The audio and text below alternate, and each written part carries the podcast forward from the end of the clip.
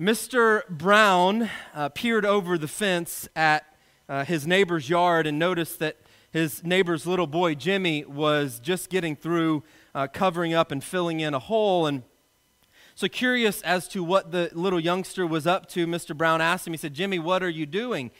And with tears streaming down his face, little Jimmy replied, My goldfish died and I just buried him. And Mr. Brown said, Well, that's an awfully large hole for just a goldfish. And Jimmy replied, Yeah, but he was in your cat.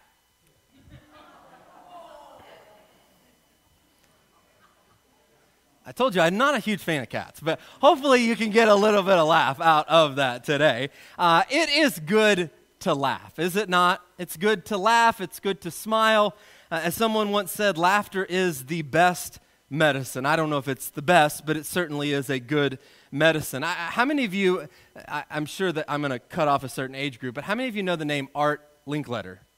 Some, yeah, okay, a decent amount. Uh, he was a uh, radio host and comedian, uh, ended up living to be almost 98 years old. And in his older years, uh, here's what he said. I love this quote. He said, Always keep a sense of humor. And that doesn't mean you just have to tell jokes. If you can't think of anything else when you're my age, take off your clothes and walk in front of a mirror. I guarantee you'll get a laugh. But the Christian life is more than just getting in a good laugh or finding a little happiness every, every now and then when our circumstances allow it.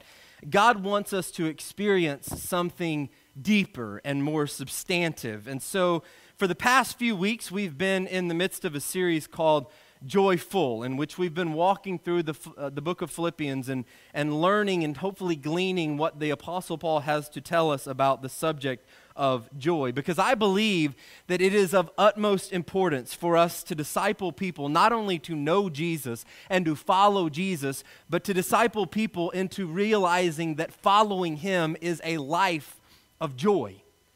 It's not meant to just be mundane and, and grind. And I know sometimes it is that way to do the right things and to live the Christian life, but it's not meant to be that in its totality. It is meant to be a life of joy. And I believe that Christians should be the most joyful people on the planet.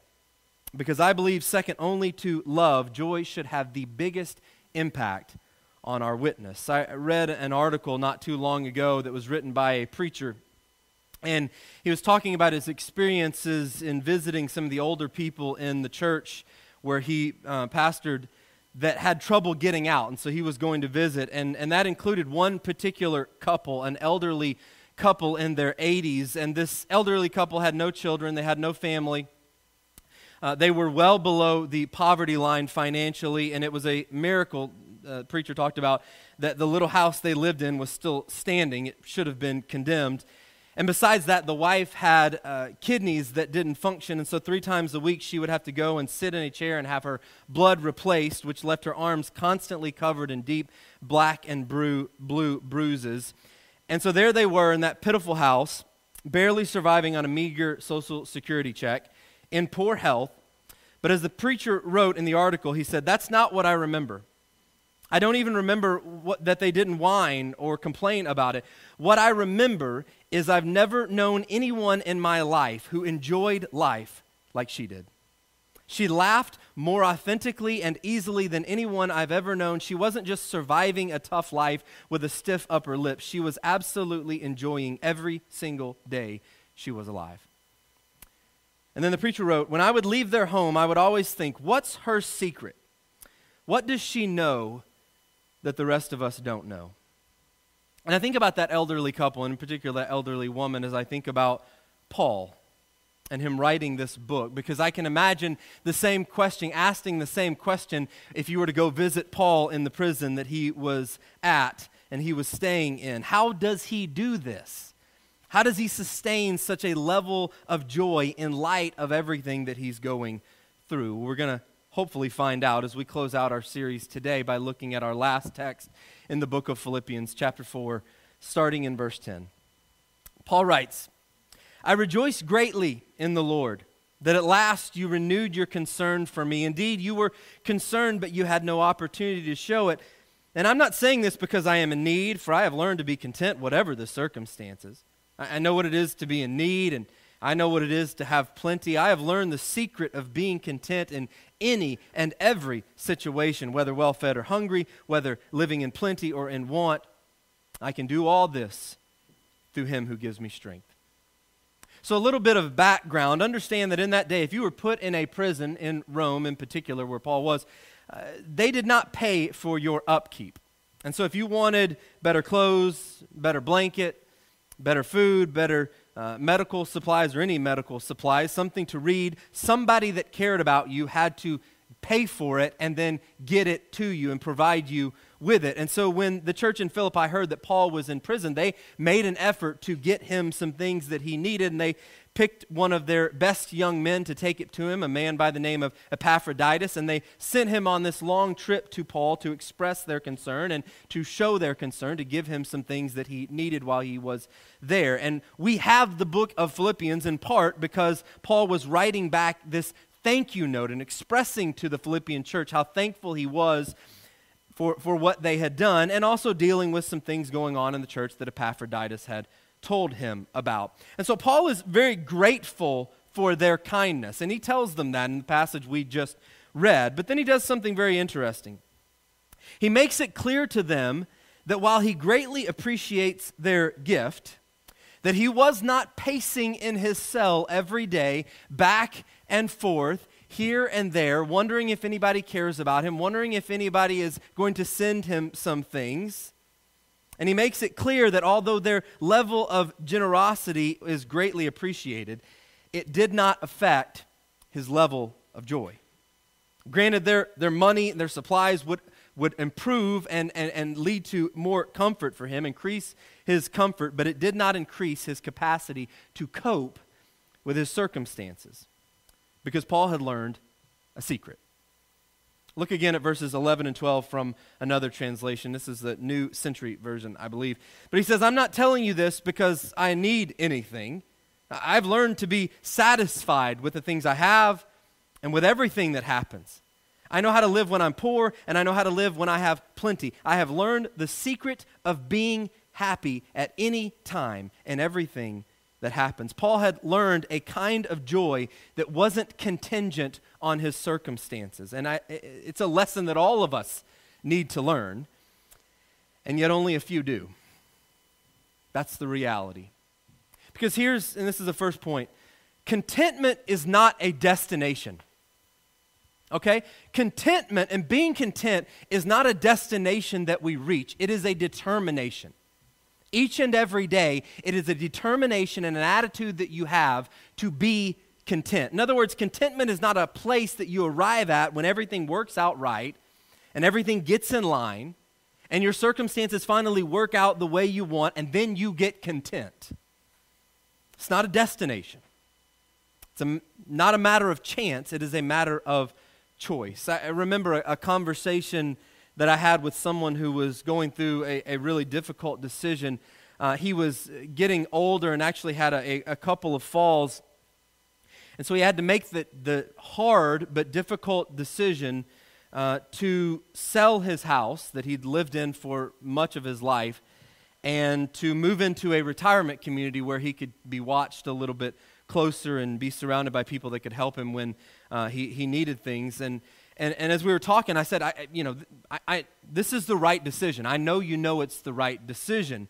Um, and I know it's hard, but, but it is the right decision, and I think you'll like it. And, and he looked at me and he said something that, that I think is, is so wise and yet so hard for, for us oftentimes to say. He said, I am determined to like it. I am determined to like it. And I think there is such wisdom in that statement. And he probably didn't like it in the moment, right? But I am determined to like it. And that's a hard lesson to learn. It's hard to gain that kind of wisdom in a culture, especially that is created and dedicated to creating discontent. You understand, of course, our entire economy is built on the premise that we absolutely need what we don't currently have or you can never expect to be happy. Right?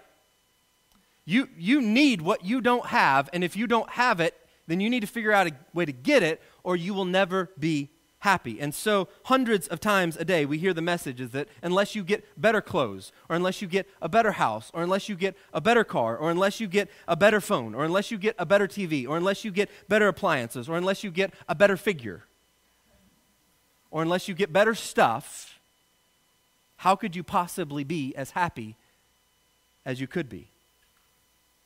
And I wonder if any of us have fallen victim to the propaganda of a perpetually dissatisfied culture and it has affected your joy. Now, Paul knew plenty, and he knew want. Mostly, he knew plenty of want.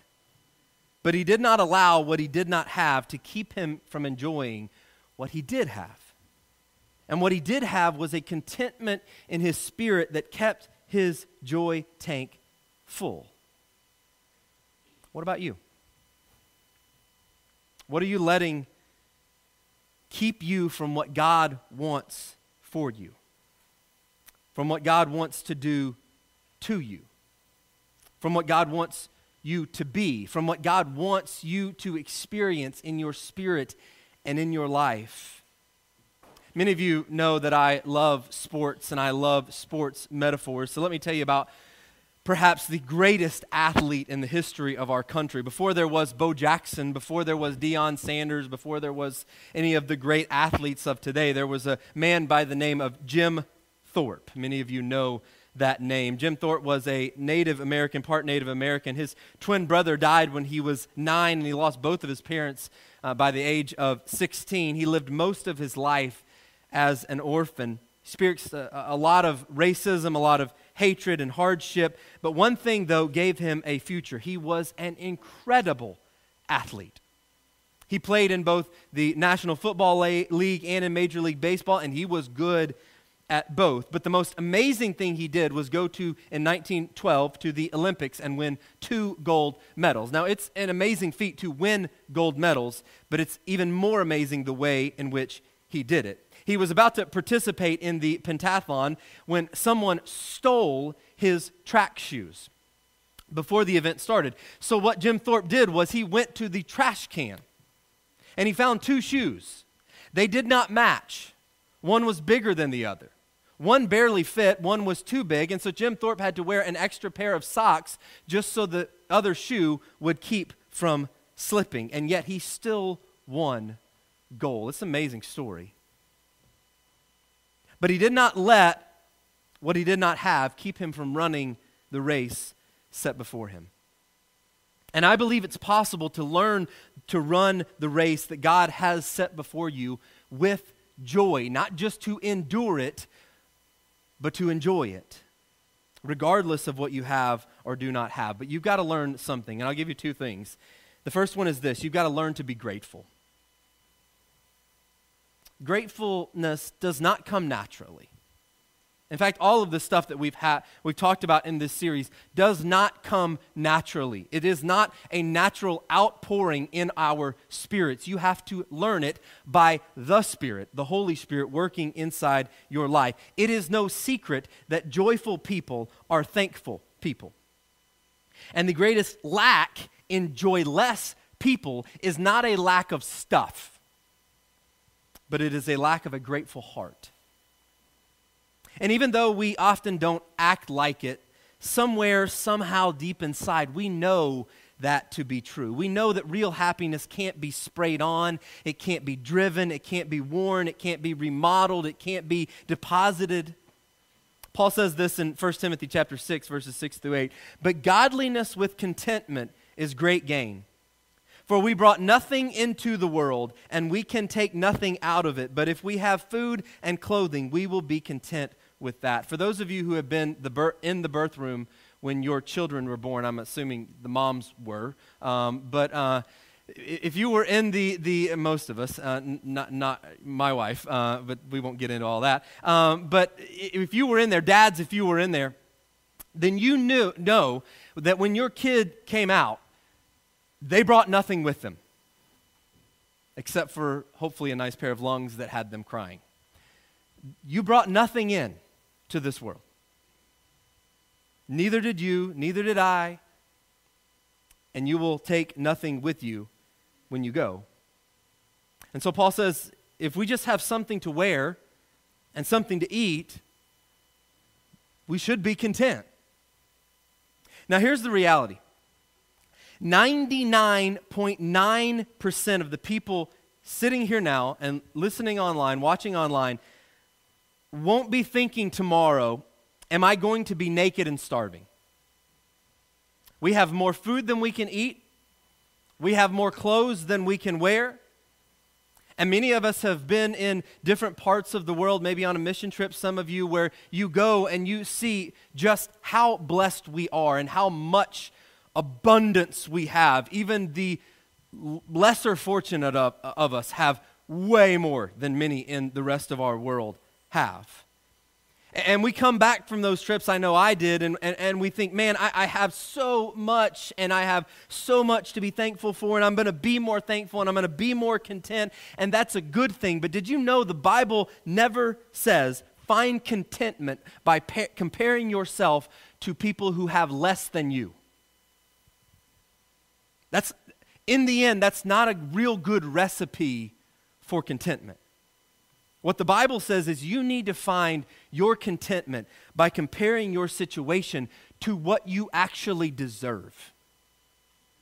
Which leads me to a second thing we need to learn. Not only do we need to learn to be grateful, but we need to learn to be graceful. Now, what I'm about to say may get uncomfortable. You may not like it, um, but I'm going to say it anyways. Uh, I'm just warning you of the fact. The truth is, our discontent is often fed and fueled by a misunderstanding of the gospel. Because many of us have a contract mentality with God that says, God owes me because. Now, some of us are overt about it, some of us are a little bit more covert about it.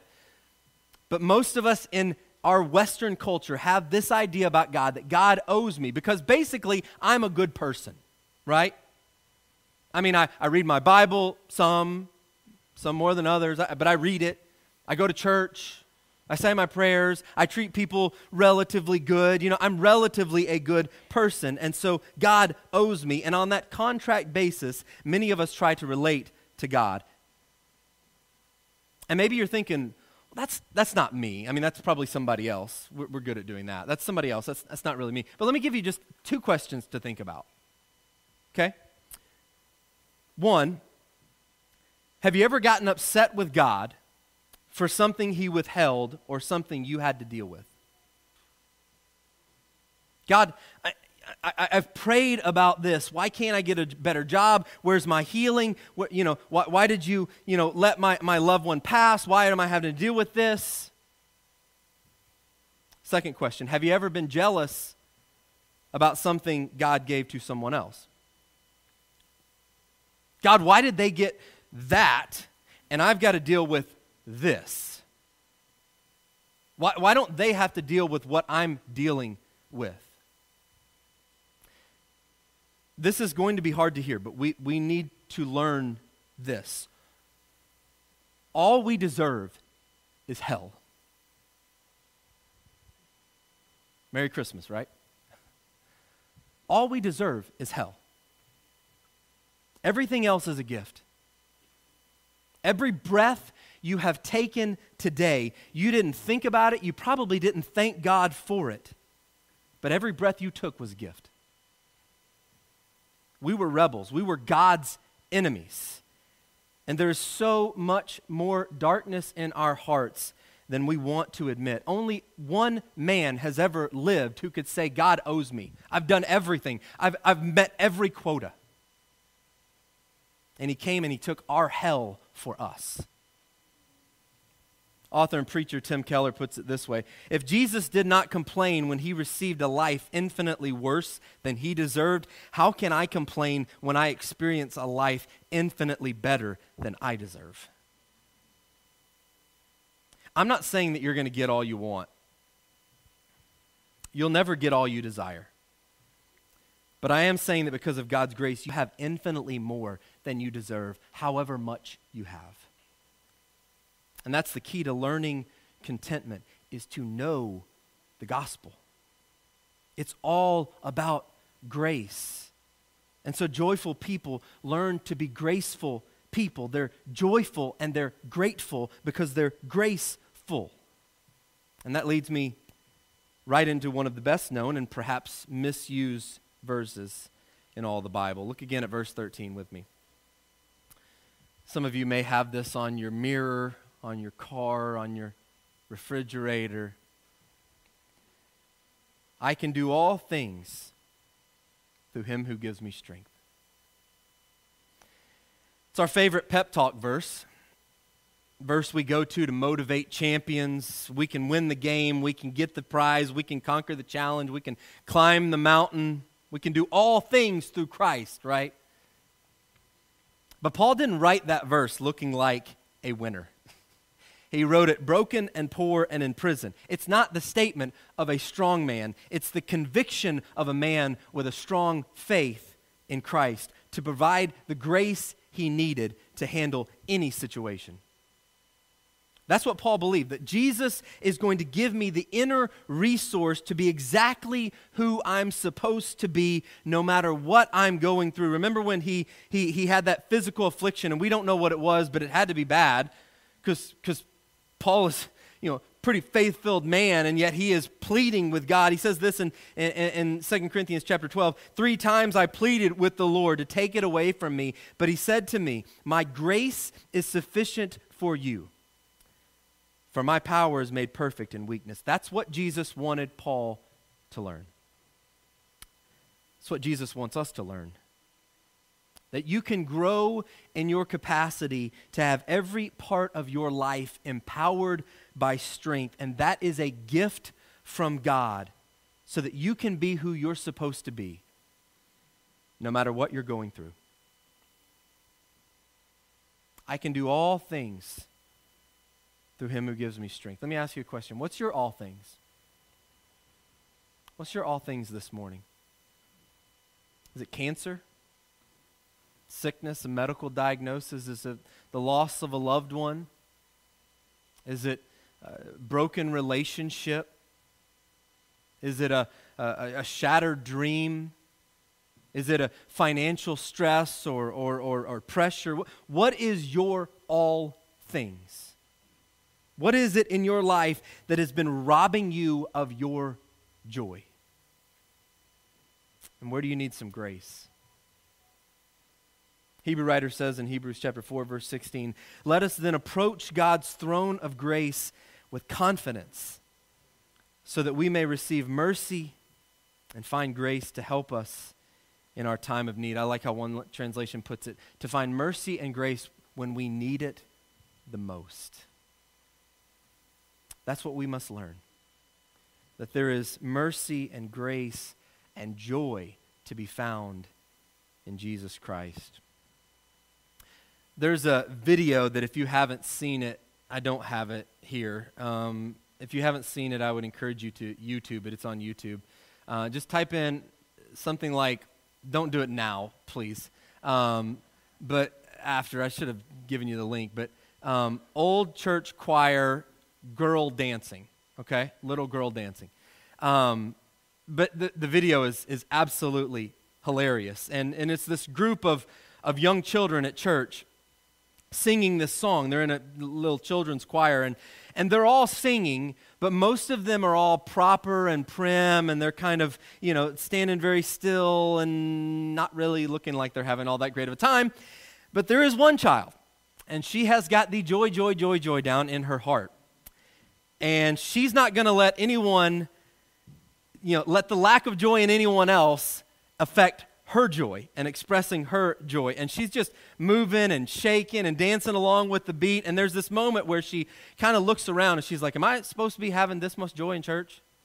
And she's like, Forget it. I'm just going to be who God made me to be, and I'm just going to I'm going to let loose with my joy.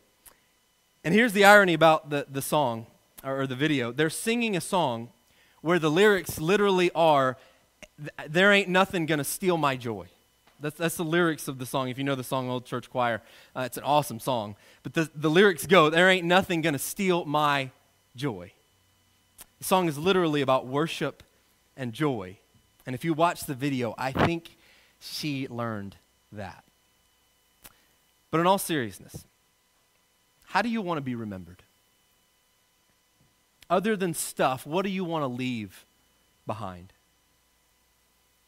I, I want to leave behind to my children and those around me the legacy, the witness that I learned the secret to joy. That joy is not a result, it is a relationship.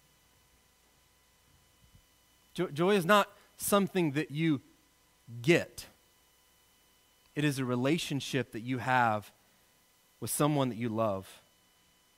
Joy is not a product of, of getting everything to happen just right so I can finally get happy. It is a walk with the Savior Himself. To live is Christ, Paul wrote earlier in the book, and we read that and talked about that. And when Christ is everything, you can have joy going through anything.